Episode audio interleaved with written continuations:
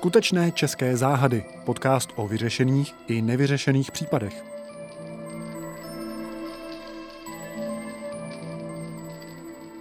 Jmenuji se Josef Klíma, jsem reportér Seznam zpráv a mám toho za sebou už za těch třicet let, co tohle povolání dělám, jako reportér docela dost. Natáčel jsem i reportáže o případech dodnes záhadných. Mezitím se do některých z nich pustil další, mladší novinář, Jaroslav Mareš. A došel dál než já. Někdy až k samotnému rozluštění letité hádanky, se kterou si nikdo před ním nevěděl rady. Právě o těchto záhadných případech si budeme povídat v podcastu Skutečné české záhady.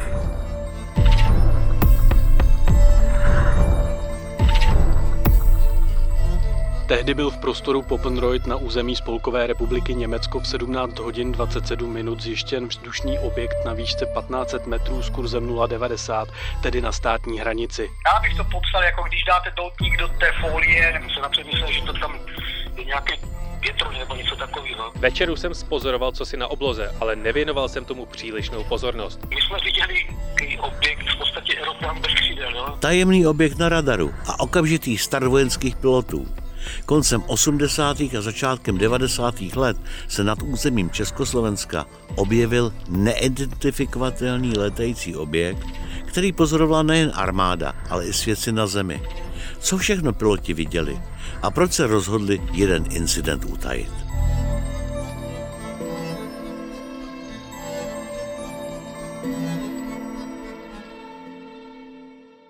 Vítám tě u mikrofonu, Jardo. Ahoj, Pepo.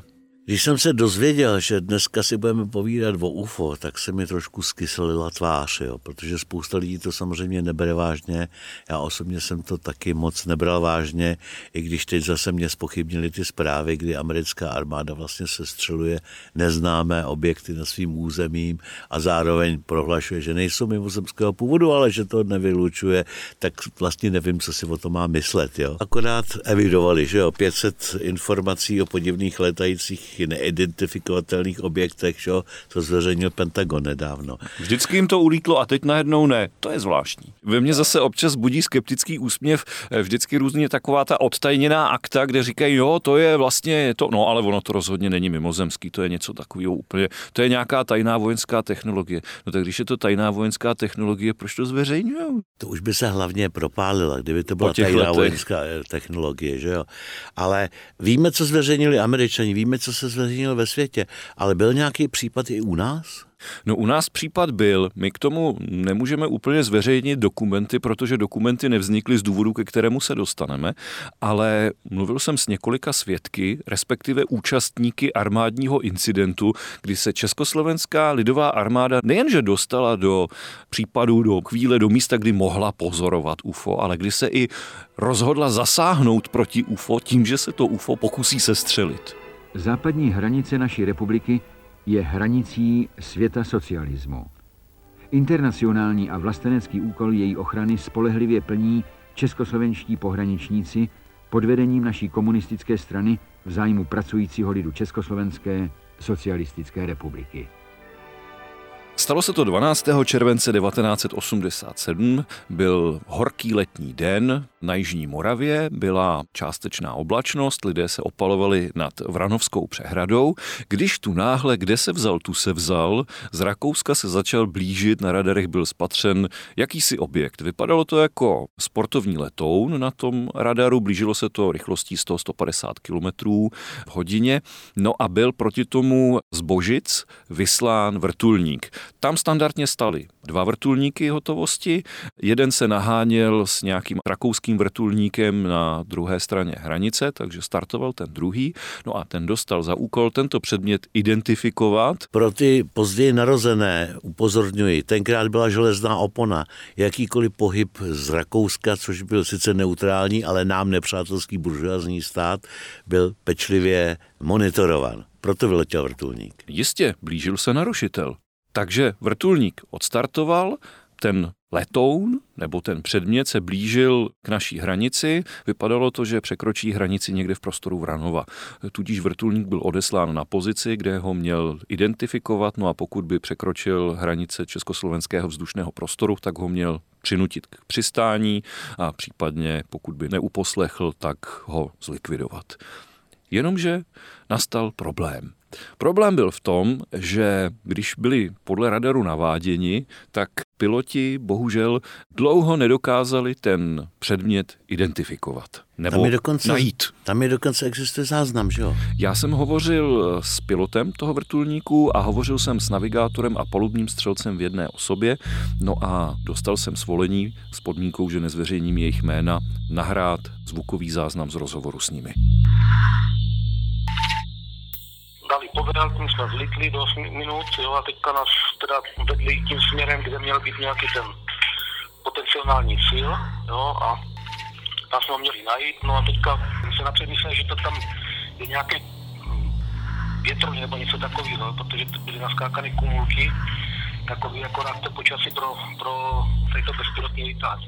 Tam byl problém nejdřív teda vůbec ho najít, protože na radaru byl vidět a posádka vrtulníku ho neviděla, tak ten návodčí, který je naváděl, tak je postupně začal navádět přímo na něj. Oni měli každou chvíli obavy, že se s ním srazí. No a poté se tedy nakonec podařilo ho spatřit, kdy oni letěli jedním směrem a nad nimi proplulo něco, co oni oba shodně charakterizovali jako stříbrný či stříbřitý doutník, jakoby vojenský letoun bez kabiny, bez křídel, bez čehokoliv, co by na tom bylo zřetelné. Proletěl nad nimi a hrozně se divili, že pokud by to byl balón, tak by ten vrtulník, jehož vrtule nasávala obrovské množství vzduchu, že to ten balón údajný teda nenasálo, že prostě nad nimi proletěl.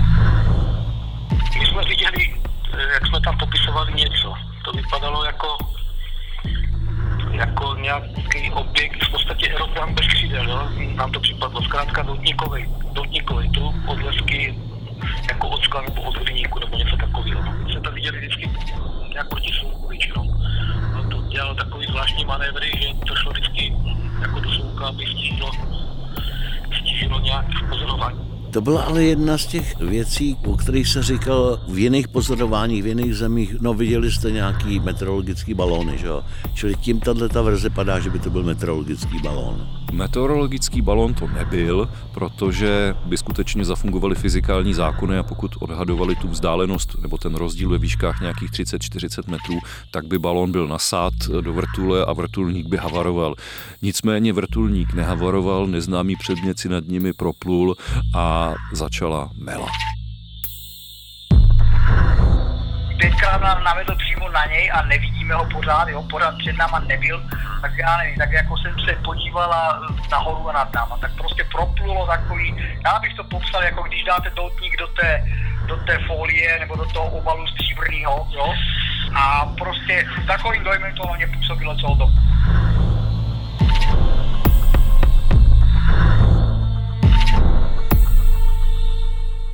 Když to teda nebyl balón, co to podle těch vojáků mohlo být?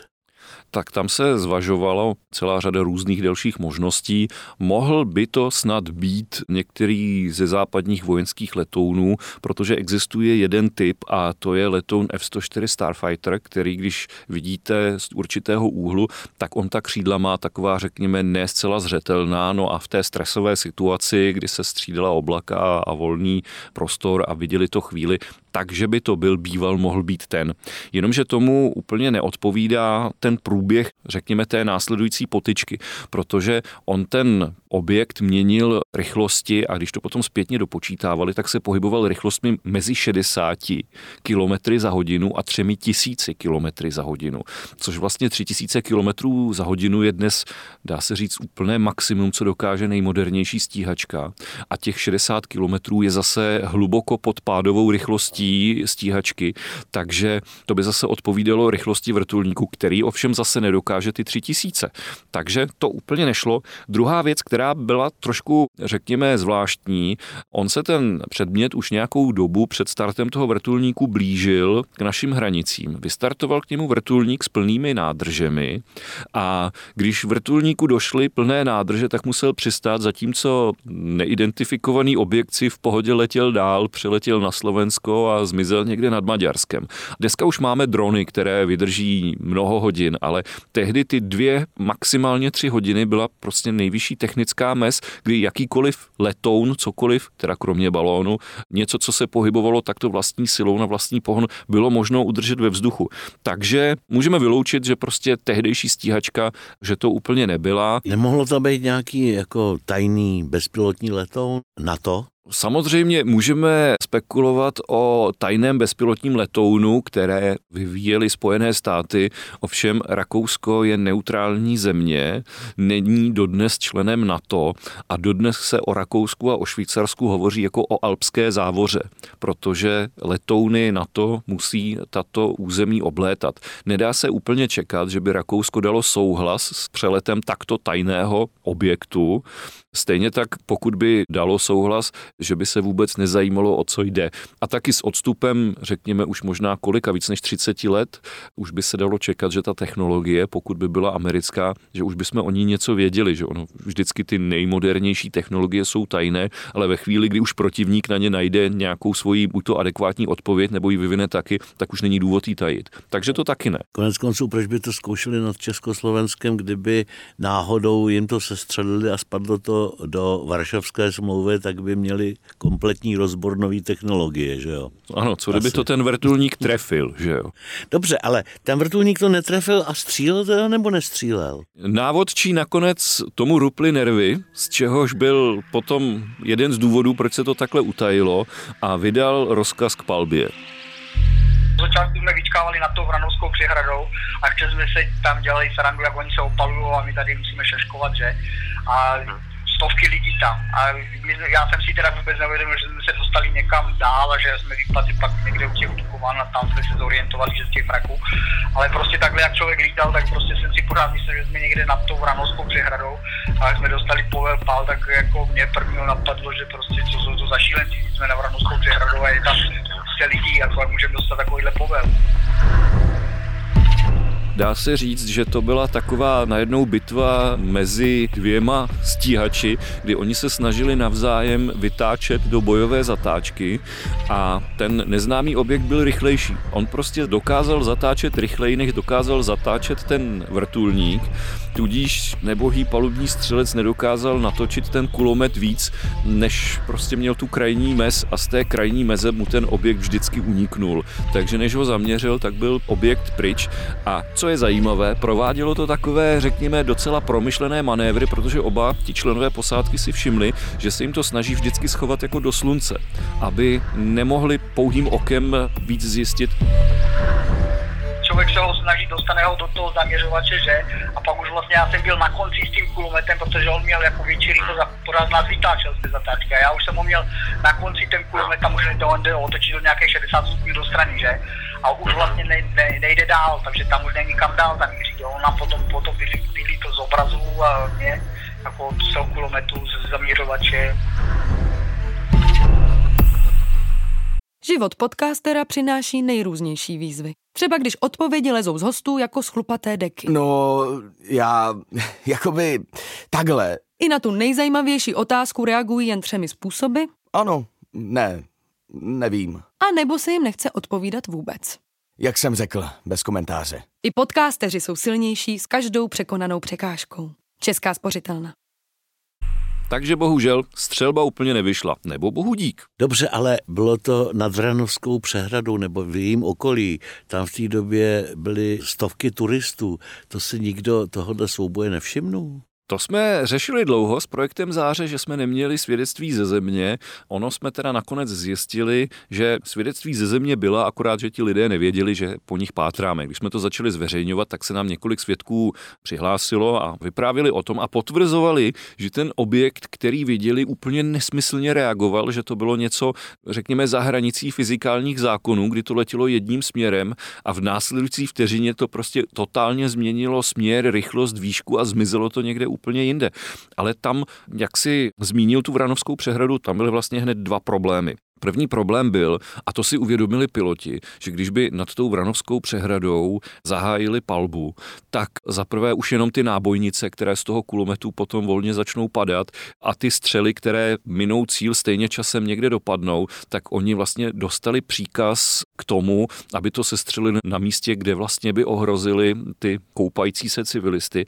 Druhá věc byla, oni nesměli nic sestřelit, pokud to neidentifikovali. Dokud se nevědělo, co to je, tak nebylo povoleno to sestřelit.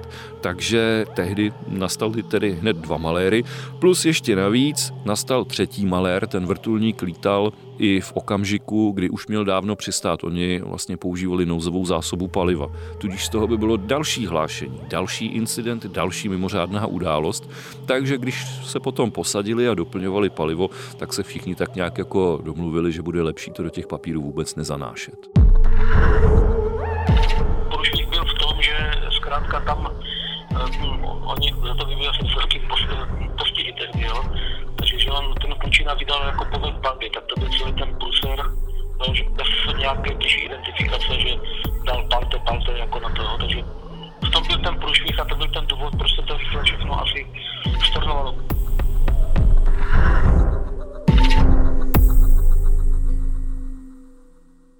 Mně připadá jako divný, že se za celou tu dobu o tom nikdo nedozvěděl. Teď řada těch vojáků třeba později emigrovala po vypršení vojenské služby povinné a že se to nepropálilo. Oni nestíhli potom emigrovat, no on už pak přišel převrat. A neexistují jako záznamy, že to šlo na vyšší místa, nějaké hlášení, dozvěděli se o tom nadřízené složky, tam už by byly o tom nějaký protokoly, nějaké zprávy. No přesně to, že by se o tom měli dozvědět nadřízení, to jsme zdlouhavě propátrávali, až z nás byli v ústředním vojenském archivu nešťastní, protože říkali, my tady skutečně nic nemáme. U vojenského archivu je to trošičku nešikovná záležitost, protože vojenský archiv převezme váš dotaz, zjistí, jestli něco má, potom zjistí, jestli je to tajné. Jestli je to tajné, tak začne přemýšlet, jestli to odtajní, a když řekne, že to nejde odtajnit, tak vám napíše, že nic nemá. Tudíž můžeme tuhle tu odpověď brát s rezervou. Ovšem ta konstrukce, že když to nenahlásili ty nejnižší složky, takže se to nedostalo ani výš, tak je v tuhletu chvíli jako věrohodná, tudíž dá se věřit vojenskému archivu, že k tomu skutečně nic nevzniklo a ten případ se vlastně dostal na veřejnost, řekněme, jedna novinářka na začátku devadesátých let toho pilota vzpovídala. On tedy později se o tom moc už na podruhé a na později moc bavit nechtěl, protože pracoval v Bruselu, pracoval pro NATO a nějaká takováhle historka s ufonem by mu úplně nedělala dobře, tudíž potom také souhlasil s tím, že nám řekne, co si pamatuje, ale že nechce zveřejnit svoje jméno. No a pak jsme pátrali my a pátral projekt Záře, který vzniknul v roce devatenáct set devadesát dva a ve spolupráci právě s Vladimírem Šiškou se nám podařilo dohledat ještě nějaká další svědectví. Bylo to v Kostelanech na Moravě chvilku po obědě. Děda s babičkou seděli na verandě chaty a všimli si nějakého objektu napravo od nich, zhruba asi na západ. Mělo to prý tvar doutníku, bylo to úplně hladké a nejspíš šedé, ale to babička nevěděla přesně. Prý se to dost obliskovalo, tedy lesklo. Když jsem se jí ptala na velikost, vzdálenost a výšku, tak říkala, že si nejdřív myslela, že je to nějaká vzducholoď. A když koukala, jak se to dalo do pohybu, tak se lekla, že to srazí komín na sousedově chatě, položené o pár metrů výš a vzdálené asi sedmdesát metrů. Velmi zvolna a neslyšně to prolétlo skoro nad nimi a stále to nabíralo výšku. To už děda běžel pro dalekohled, když jim na to ale namířil, tak to výrazně zrychlilo a ve vteřině odlétlo směr Uherské Hradiště. Jednak jsme našli člena pozemního personálu té jednotky, který říkal, že potvrdil věrohodnost jak toho navigátora, palubního střelce, tak pilota. Říkal, to jsou chlapi, který by si v životě nevymýšleli. Za prvé. A za druhé je tam důležitá věc. Ono, pokud armádní pilot spatří něco takového, tak on je to člověk, který to létání obvykle má velmi rád a tím, že by něco takového hlásil, tak si vlastně tím zpochybní svoji kvalifikaci, protože se začne říkat, hele, podívej, on tam něco vidí, co tam jako není a mohlo by ho to naopak od toho létání dostat. To bylo u těch dostat. Amerických pilotů, já si vzpomínám, že oni pak už se báli to hlásit, protože byly zpochybňované jejich psychický stav, volali k různých psychiatrům, tak se pak vlastně dodatečně svěřovali s tím, že se v době toho setkání teda, pak už báli ty setkání hlásit jako mimořádné události. Takže zřejmě asi ten strach byl i u českých pilotů, že? Dá se očekávat, že tam ta reakce mohla být úplně stejná. Je zajímavé, že ten objekt viděli někteří hláskaři, což byly ty pozemní hlídky, jejíž hlavním úkolem, já jsem nebyl na vojně, ale chtěl bych být hláskař, sedět a koukat na oblohu, tak ti něco spatřili. Bohužel po tom uzemnění toho vrtulníku nuceném byli, a zase nemáme přesné záznamy, takže máme jenom zprostředkované výpovědi, že od Brna k tomu startovala hotovost. Někdo tvrdí, že to byly dva Albatrosy, někdo tvrdí, že to byly letouny tehdy S U sedm nebo MiG dvacet jedna. To se nám zatím nepodařilo doobjasnit. Jako na pomoc tomu vrtulníku, který jako, tam jako, bojoval nad Vranovskou. Jako ne na pomoc, ale jako následníci, že jako vrtulník si s tím jo, neporadil. Jo, tak, jo, no. Jo. Každopádně je zajímavé, že ten objekt, který podle toho, co víme, tak přeletěl přes dnešní československou hranici a zmizel nad Maďarskem. Tam je taková zajímavá souvislost, že jak v Dukovanech, tak v Jaslovských Bohunicích, tak potom v Pakši v Maďarsku jsou jaderné elektrárny. Ale tady se můžeme dohadovat o tom, co to bylo, ale můžeme tak nějak vyslovit hypotézu, co je to zajímalo, že to mohly být ty jaderné elektrárny. Kdyby to byl vojenský objekt teda? Tak dá se říct. Ale kdyby to byl kosmický objekt, tak se třeba mohl nabíjet nějakým neznámým způsobem indukčním od ty jaderné elektrárny. tak... tak. Já, a já, vidíš, a já myslel, že ty seš tady za toho skeptika a já za toho snílka. Ně, nějak se nám tady prohazují role. Ale každopádně, aby jsme tomu dodali no. trošičku, trošičku důvěryhodnosti, tak se nám ohlásilo hned několik svědků, respektive projektu Záře se ohlásilo několik svědků, mě potom následně taky. Tohle všechno se odehrálo v roce devatenáct set osmdesát sedm, kde se všechno utajovalo, aby nic neprozradilo. Ale jsou nějaký záznamy, že i po roce osmdesát devět, kdy se naopak neutajovalo skoro nic. Ministři zahraničí Jiří Dienstbier a Hans-Dietrich Genscher začínají společně odstraňovat zátarasy z ostatného drátu. Došlo k podobným událostem? Ano. Samozřejmě jedna vlaštovka jaro nedělá, Němci říkají einmal, keinmal, takže v roce devatenáct set devadesát dva, kdy naopak se netajilo vůbec nic, tak se odehrál další podobný incident, bylo to pátého května devatenáct set devadesát dva a je zajímavé, jak ta doba se tak úplně na to otiskla, protože v roce devatenáct set devadesát dva vzniknul projekt Záře pod vedením Vladimíra Šišky a v tom roce právě, když se odehrála tahleta událost, tak to naopak byla sama armáda, která o tom aktivně dala projektu Záře vědět a ještě do chvíle, než zase se začalo trošičku přituhovat, tak se ta armáda tím úplně netajila a stalo se v tom květnu, že opět radary, a tady je důležité říct, že radary několika vlnových délek, takže se nedá očekávat, že to mohlo být nějaké rušení, nahlásili zase objekt, který na radarech vypadal jako sportovní letoun, který se k nám blížil pro změnu z Německa. No a když se přiblížil, tak odstartoval vrtulník opět MiG dvacet čtyři, protože objekt v prostoru obce Tři Sekery překročil tehdy ještě československou státní hranici a letěl na naše území. Tři Sekery? Ano. Na to já mám silnou osobní vzpomínku, protože když jsem odsluhoval povinný rok vysokoškolské vojny, teda, tak jsme cvičili ve Třech Sekerách ve vojenském prostoru Cech. Vzpomínám si, že jsme úspěšně likvidovali, virtuálně naštěstí, devátou rotu Bundeswehru, která byla zakopaná u Meringu. Celý léto se tam chystám do toho Meringu zajet a říct jsem entschuldigen Sie bitte, entschuldigen Sie bitte. My jsme vás tenkrát zdevastovali. Ale čili to by dávalo smysl, že se tam byl někdo podívat, jestli se ještě v tom vojenském prostoru něco děje. Tak to je možná hypotéza. Ten incident, který se odehrál v roce devatenáct set devadesát dva, byl ještě zamotanější, ještě komplexnější. No. A tam je zajímavé, že tedy ten objekt letěl nejprve ze západu, potom se stočil k severu k Chomutovu a u Jirkova zmizel z radarů. Ale zmizel z radarů, takže se vlastně během vteřiny ztratil směrem vzhůru. Takže v tu chvíli překonal gravitaci v průběhu několika desítek setin nebo desetin vteřiny, zase opět fyzikálně nesmyslný, nepřípustný manévr a zmizelo to. Tam potom probíhalo pátrání, jestli náhodou tam na nějakým civilním letišti nepřistál nějaký objekt nebo jestli tam nějaký objekt nehavaroval, nic nenašli. Co je ještě zajímavé, tak přestože to bylo vidět na několika radarech, tak piloti hlásili, že nevidí nic. Jeden byl pod tím, druhý byl nad tím a údajně nic neviděli. Tehdy byl v prostoru Poppenreuth na území Spolkové republiky Německo v sedmnáct hodin dvacet sedm minut zjištěn vzdušný objekt na výšce patnáct set metrů s kurzem nula devadesát, tedy na státní hranici. Rychlost letu byla malá, asi sto kilometrů za hodinu, což odpovídá rychlosti malého sportovního letadla.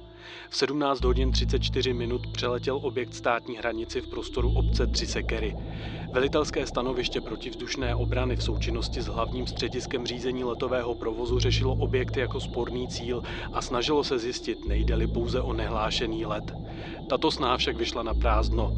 V sedmnáct hodin třicet devět minut byl nařízen start ostré hotovosti letounů el třicet devět zet á z letiště Žatec do prostoru domnělého objektu s cílem zjistit typ a imatrikulace. V sedmnáct hodin padesát sedm minut dosáhl stíhač prostoru cíle, nenašel však nic. Proto byl v sedmnáct hodin padesát osm minut vyhlášen signál narušitel.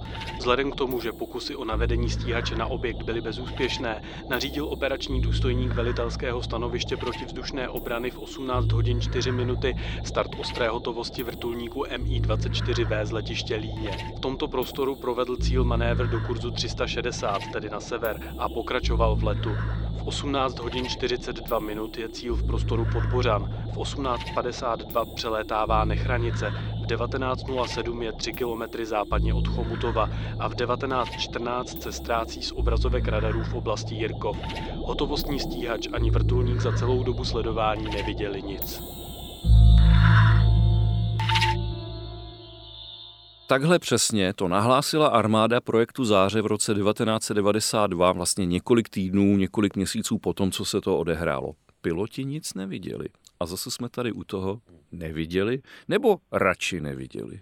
A byli další lidi, kteří to viděli ze země, nearmádní? Právě to je na tomto zajímavé, že v armádě údajně nikdo nic neviděl, co kdyby teda zase dostali úkol potom střílet. Já bych možná taky zvažoval, jestli něco vidím, být na místě toho pilota. Ovšem zradili je svědci ze země, protože na rybníku u obce Velká Hleď Sebe seděl rybář, který to také viděl a který popsal velice zvláštní jev, protože ten objekt proletěl přímo nad tím rybníkem. Pojďme si to poslechnout.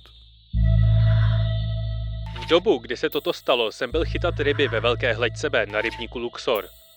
K večeru jsem spozoroval cosi na obloze, ale nevěnoval jsem tomu přílišnou pozornost, protože vím, že v okolí Chebu se denně prohání desítky letadel. Objekt ale najednou několikanásobně zrychlil a začal oslnivě svítit. V tomto okamžiku se začaly plašit ryby v Luxoru. Vypadalo to, jako když se vaří voda. Celé to mohlo trvat tak sekundu nebo dvě. Dodnes si to neumím vysvětlit. Ta citace samozřejmě vzbuzuje, řekněme, pochybnosti o tom, zda byl rybář úplně při smyslech, což je ale zase zajímavé, že kromě toho se ještě našli další svědci, kteří to potvrzují, teda ne rovnou to vaření vody, ale stříbrný objekt, který manévroval a dokonce to byli ochotní a schopní i namalovat, jak to viděli. Takže samozřejmě úplně nepotvrdíme, že ve Velkých Hleďce by potom byly rybí vody s vařenými rybami z místního rybníka, ale máme, řekněme, poměrně hodnověrně doloženo, že tam skutečně se něco pohybovalo, co nebylo vidět.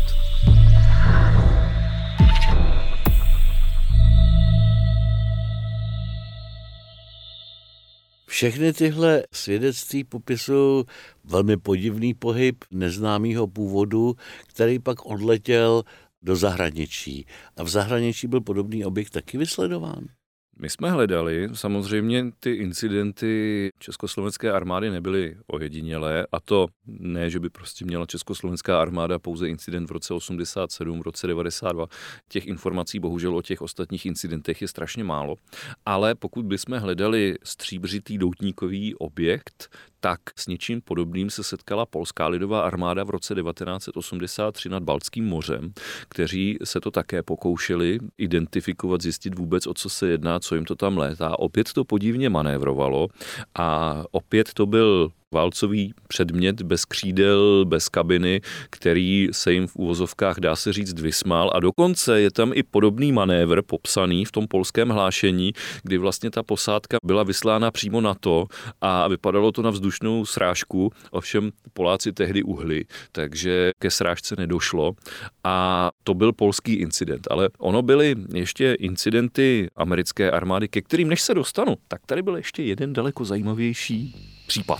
The Belgian army was forced to take the claim seriously. They allowed their F šestnáct fighter aircraft to be involved. Představte si, že máme záznam U F O, který je na videozáznamu, který viděli stovky lidí, po kterém se hnala belgická armáda, která na to vyčlenila stroje F šestnáct, že máme záznamy o tom, že ten podivný objekt zaměřili na radarech, tudíž máme údaje o tom, jak se ten objekt pohyboval. To byl případ z přelomu let devatenáct set osmdesát devět a devatenáct set devadesát, kdy bohužel nesedí tvar. Tehdy to byly trojúhelníkové objekty, které měly na těch špičkách světla a uprostřed bylo ještě jedno silnější blikající světlo.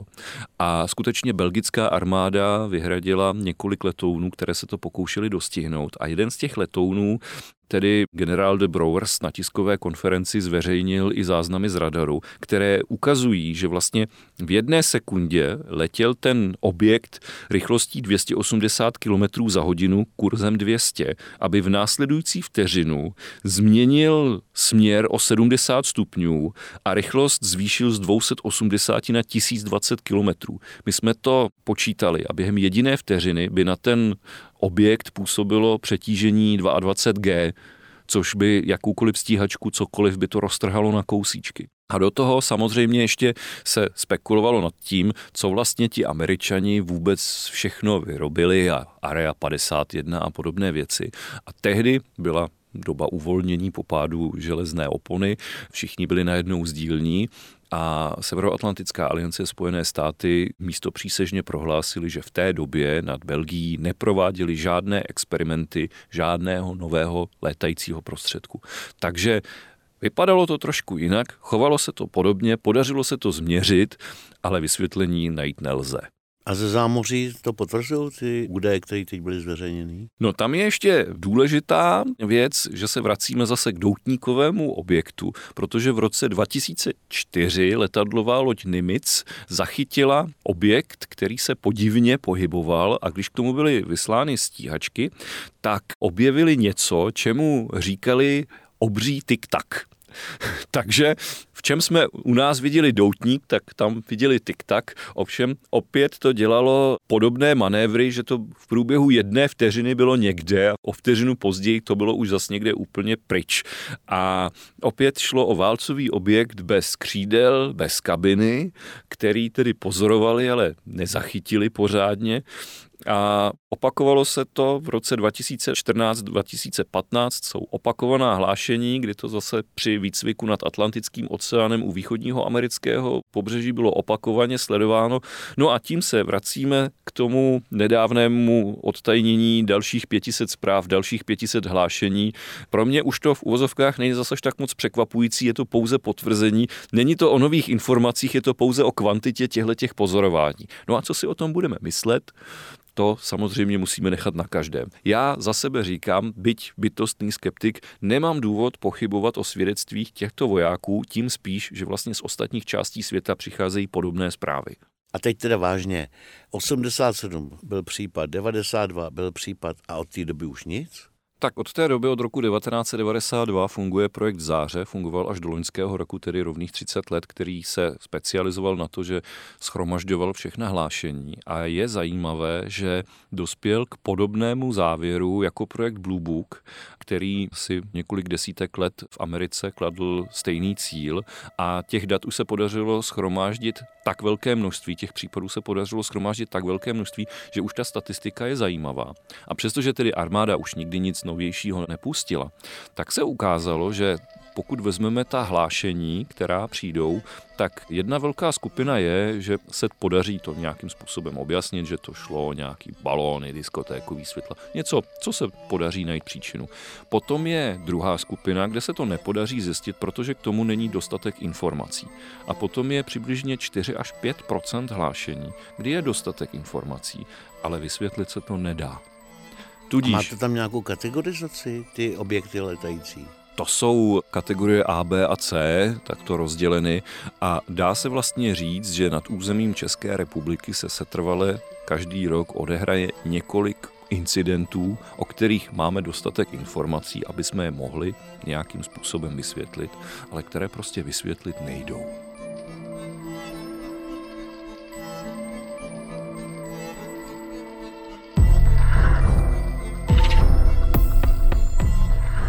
A to je z druhého dílu podcastu Skutečné české záhady už skutečně vše. Poslouchejte nás dál na Seznam zprávách, podcasty tečka cé zet a ve všech podcastových aplikacích. A napište nám, jak se vám druhý díl našeho pořadu líbil. Třeba na e-mail klímův tým zavináč cz tečka cz. Loučí se Josef Klíma a Jaroslav Mareš.